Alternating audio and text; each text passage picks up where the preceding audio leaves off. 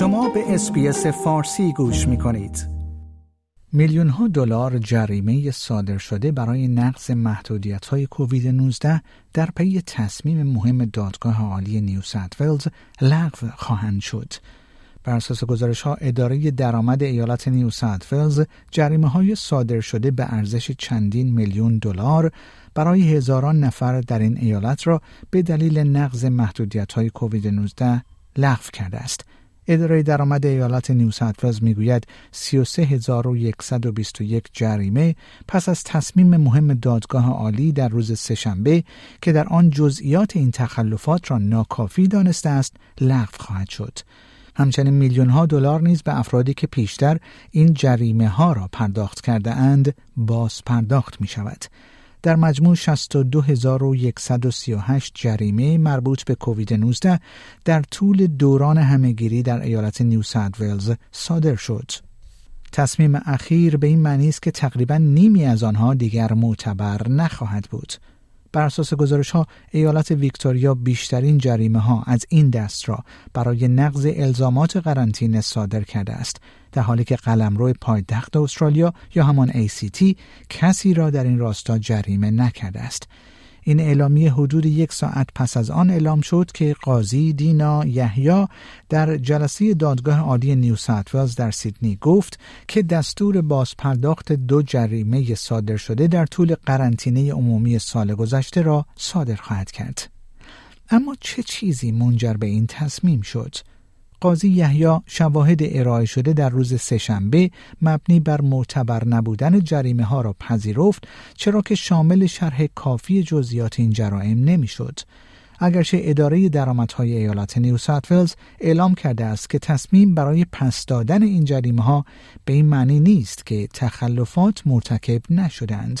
اداره درآمدهای ایالات نیو ولز در بیانیه اعلام کرد کمیسیون اداره جریمه ها می تواند به طور مستقل برگه های جریمه را بررسی یا پس بگیرد.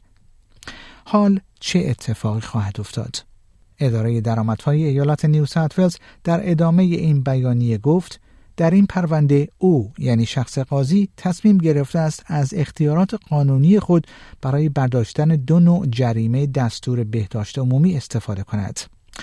این تصمیم مربوط به جریمه های صادر شده برای افراد و مشاغل به دلیل تخلف عدم پیروی از دستورالعملی مندرج در بخش 987 کووید 19 است. این پرونده توسط مرکز حقوقی ردفرن لیگل سنتر یا به اختصار RLC از طرف برندن بیم، تیل الس و روحان پانک که هر کدام بین یک هزار تا سه هزار دلار جریمه شدند تسلیم دادگاه شد. جریمه آقای پانک قبل از اینکه پرونده به دادگاه برود پس داده شد و این ایالت با پرداخت هزینه های قانونی او نیز موافقت کرد. قاضی یحیی دستور بازپرداخت 436 دلاری را به آقای بیم و 828 دلاری به آقای الس را صادر کرد و گفت این افراد همچنین می توانند برای پرداخت هزینه های قانونی خود درخواست دهند. اداره درآمدهای ایالت نیو ولز تا کنون از لغو جریمه از نوع جریمه که از خانم الس دریافت کرده به دلیل شرکت غیرقانونی در یک اجتماع عمومی خودداری کرده است این اقدام علا رقم آن صورت می‌گیرد که دادگاه تشخیص داده است که این جریمه نیز نامعتبر است. در همین حال سمانتا لی یکی از وکلای اصلی RLC به خبرگزاری Associated Press در استرالیا گفت که هیچ اعتبار قانونی برای حفظ 162 جریمه صادر شده در طول همهگیری برای تخلفهای مشابه شرکت غیرقانونی در یک تجمع عمومی وجود ندارد که ارزش آنها مجموعاً 489 هزار دلار است.